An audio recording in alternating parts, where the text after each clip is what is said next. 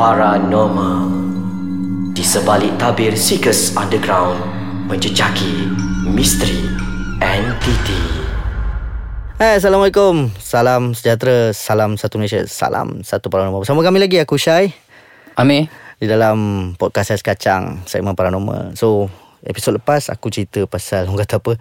Penunggu hotel. Tunggu hotel Ah, so benda ni jadi kat aku sendiri. Aha.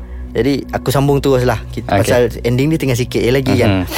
So Bila dah habis lepak tu Member aku hantar lah balik Apa semua kan? So bila aku keluar Keluar pada kereta tu Dah sampai kat lobby Tutup je pintu Aku cakap Okay lah bro Thank you so much kan? Dia buka tingkap tau Mhm. Dia angkat tangan luck bro. Gula Dengan senyum yang sangat sinis Aku macam kau ni kan? Hmm. Jangan sampai jadi kat kau Dia kata. Eh hey, rumah gua clear Kata yang tu kan. Ini kampung gua punya Dia kata kan Lepas tu aku tu macam Dalam keadaan yang sama-sama uh, Blur tu Aku tu macam Tak apalah Pergilah kan Jalan bilik tu. Tapi dalam masa yang sama Walaupun aku ni sebagai penyiasat Dan pekaji paranormal Ada masa-masanya Dia akan datang rasa takut tau. Ah. Pasal kau seorang kan? Ya. Lepas tu aku tu fikir macam Inilah jalan Pergi kat reception kan. Uh, Ada tak jalan lain Untuk pergi ke My room? Dia kata Oh tak ada. Itu The only way.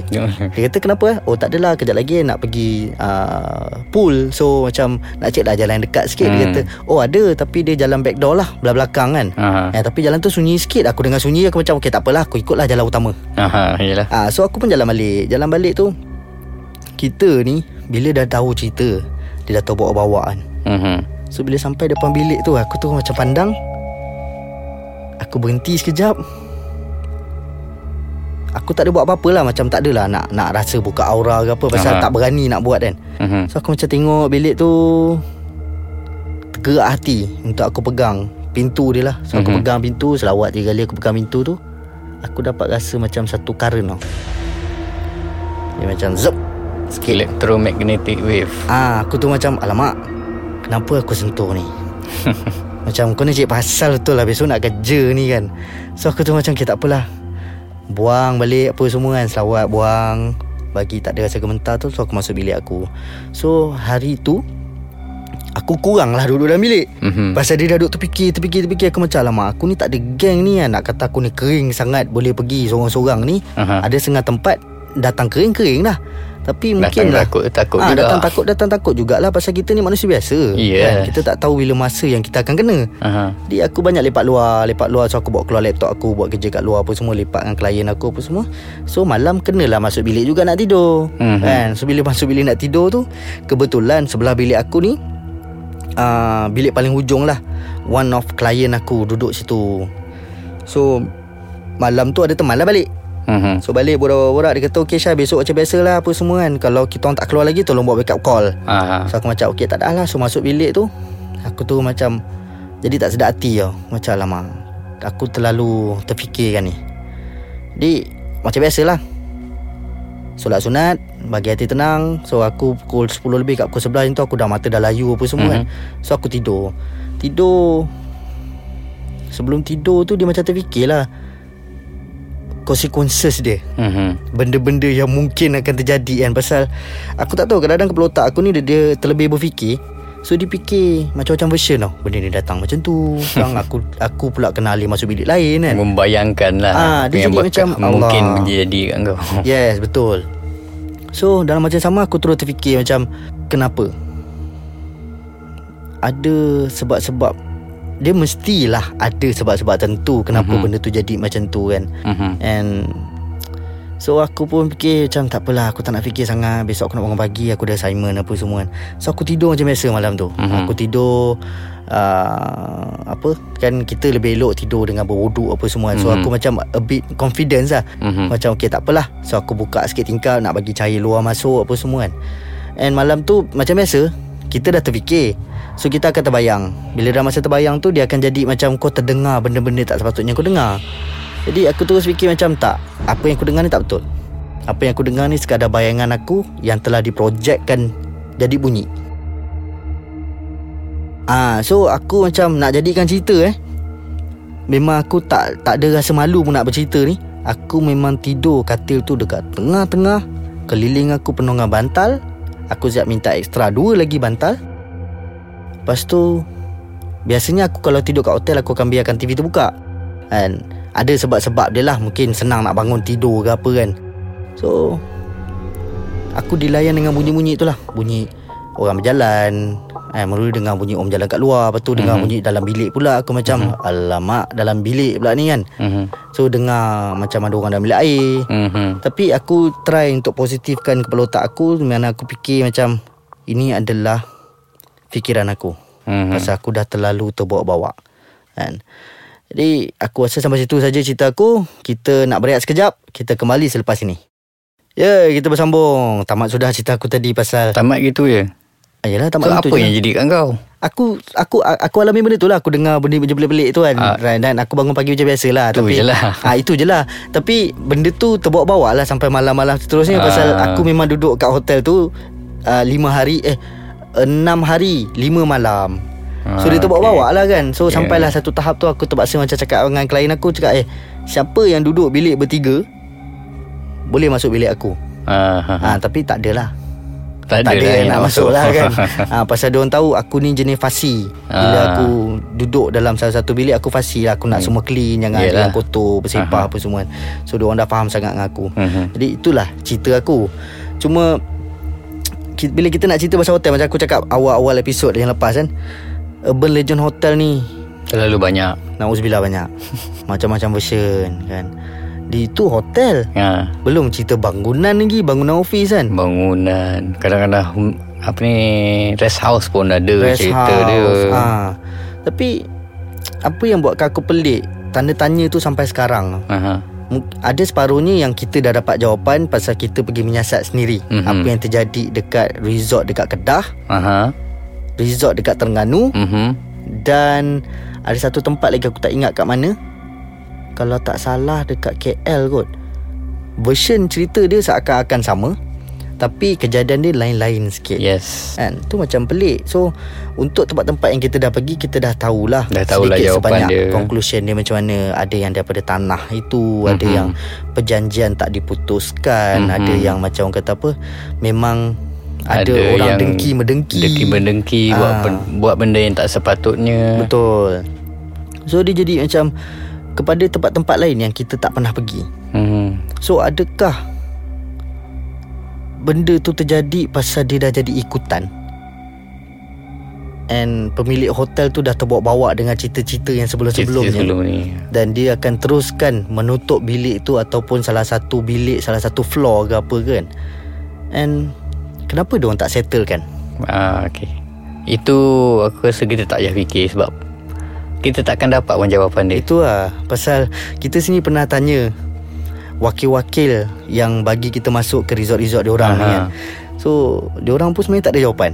Yes Betul. Ah, Tapi Apa yang aku fikir Aku fikir macam Mungkin salah satu Dia nak menjaga Menjaga nama hotel. Jaga nama Menjaga kesejahteraan Semua orang. Penginap. Penginap Dan juga penghuni Yang Ya, tak ya. nampak dekat situ. Mungkin juga kan. Pasal ada juga dengar cerita yang macam Bila diorang bina satu structure Diorang kena bina satu structure yang kecil Untuk menempatkan Makhluk-makhluk ni. Yes. Kan? Tapi kita sebagai orang Islam Wallahualam Wallahualam kita boleh percaya atau tak mm-hmm. kan? Mhm. pasal benda tu. Pasal bagi aku kalau kita menyediakan tempat untuk dia dia dah macam kita mengikut lah Yelah apa kehendak dia. Betul Mhm. tak? Tapi benda ni banyak terjadi kan? Kadang-kadang Rumah- benda ni terpaksa dibuat. Hmm. Sebab Orang tak tahu cara lain dah nak buat. Hmm. So terpaksa buat macam tu. Dia bagi negotiation sikit Ah. lah. Orang kata apa tak adalah kita ni berkeras sangat. Tak boleh. Kau kena keluar dari tanah aku. Kan? Benda ni pun kita dah banyak lalui. Masa kita buat seekers pun kita dah Hmm. Ya, tahu Dah bersembang banyak dengan Apa ni Pemilik hotel apa semua. Hmm. Jadi macam tu lah Kadang-kadang terpaksa buat. Kalau tak buat dia tak boleh nak berniaga. Apa betul semua. juga kan? Okay Tapi itu ah itulah tu hotel. So maknanya kita dah ada cerita pasal uh, Urban Legend Hostel, mm-hmm. Urban Legend Hotel dan kalau nak cerita pasal Urban Legend bangunan tak banyak beza Tak pun banyak dengan beza. benda-benda Bias- yang kita dah cerita tadi. Tapi Lebih apa yang kita je. buka cerita tadi adalah benda yang sangat-sangat popular. Yes Asrama, hostel dengan hotel. Yep. Benda yang macam akan selalu bermain di fikiran orang Dan cerita ni akan bersambung dari generasi ke generasi. Betul So kepada korang yang dah mendengar ni Kalau korang nak share juga korang punya version Boleh tinggalkan korang punya komen kat bahagian bawah ni. Jadi untuk sebarang pertanyaan Sebarang orang kata apa Cadangan atau pandangan tu Bolehlah tinggalkan dekat ruangan bawah ni.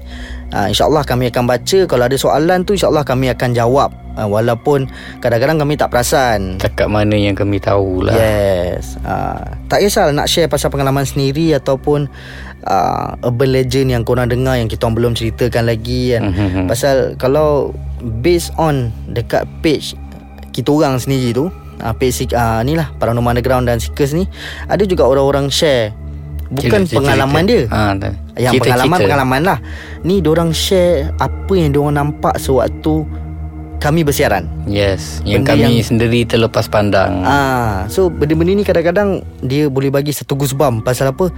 Kita duk fikir macam eh kita duk tengok footage ni banyak kali kot nak editing apa semua kan, nak Aha. cut apa semua. Tapi kenapa kita tak perasan benda-benda ni? Tapi itulah kita berbalik pada rezeki tadilah Yes, kan. Mungkin betul. kita rezeki dapat macam ni, orang tu rezeki dapat macam ni. kan. Jadi kita tak boleh nak menyangkal benda-benda macam tu. But bagi aku itu adalah satu Pengalaman jugalah. pengalaman dan panca indera yang sangat special. Yes. Pasal bukan semua orang boleh melihat benda tu Bukan semua orang boleh merasai benda tu Yep. Macam soalan-soalan yang kita selalu diajukan Ya. kan? Apa korang rasa waktu pergi menyiasat So So rasa kita jawab sikit lah. ah Supaya dia orang tak tahu. Betul Okay, perasaan pertama, takut. Confirm Nombor satu Okay. Perasaan kedua, tak tahu nak cakap lah. Dia Tapi yang macam paling penting takut. ah, Pasal Seram. tapi Kenapa yang buatkan kita orang ni masih meneruskan Pasal ada yang komen lah Kalau takut tak payah jadi penyiasat lah Macam Hmm. Relax bro Relax Kan Ni, Tapi- ni hobi kami Kan Dalam masa takut Kami masih lagi ada berani Kerana Kami ada Tanda tanya dan soalan-soalan Yang kami tak tahu nak ajukan kepada siapa Itu pasal kami kena mengkaji benda tu Tapi sebagai penyiasat, Mhm. penyiasat paranormal, Mhm. kita tak boleh deny takut. Betul. Sebab semua orang rasa takut. Mhm. Semua orang rasa takut. Itu adalah satu perasaan yang normal. And bagi aku benda tu fitrah kot Fitrah. Kira kau kena bersyukur Pasal Tuhan bagi kau rasa takut Aha. Kalau tak kau kurang satu nikmat Yep. Kan betul tak Memang kita ada jumpa orang yang sangat berani Tapi bagi aku Kalau kita gertak dia Baik kau cakap betul Kau mesti ada takut Walaupun satu persen kan Mesti ada Mesti ada. Mesti ada Pasal dari takut tu lah Bagi kita rasa tan, uh, apa Perasaan tanda tanya Ya. Dan Bila terlalu banyak Perasaan tanda tanya tu Keluar Dia membuat-buat Membuatkan kita Berani untuk mengkaji Hmm. Bukanlah kita orang takut-takut terus Kalau kita orang Ya. takut terus Kita orang dah tak ada dah Dalam rancangan tu kan? Kita orang dah berhenti dah dah. ha, Tapi pasal kita orang minat Pasal benda ni Dia based on Human interest lah. Ada orang suka main catur Ada suka Yes. main dart kan. Tapi kami suka cik hantu Nampak macam mana kan? Jadi itulah. Terima kasih banyak kepada semua pendengar. Um, uh, Apa InsyaAllah kita akan bertemu lagi Di episod yang akan datang. Dan doa-doakan kami Supaya episod akan dipanjang-panjangkan lagi. Mhm. Supaya kami dapat share lagi Pengalaman-pengalaman kami. Dan Dan jangan lupa doakan kami diberikan kesihatan. Ya betul. Dan- Supaya kami boleh terus bersama anda. Ya Teruskan menyokong kami. And um, Kalau yang belum download apps ni Boleh masuk ke Google Play Store Dan juga App Store Untuk uh, iPhone user. Uh, Boleh layan lah. And Mhm. kami mohon lah untuk share. Kalau rasa best Share lah. Pasal Mhm. Bukan korang kena dengar. Segmen paranormal je ada banyak Macam-macam lagi segmen. Jadi insyaAllah Kita akan berjumpa lagi Di episod akan datang Di dalam Podcast Ais Kacang. Segmen paranormal.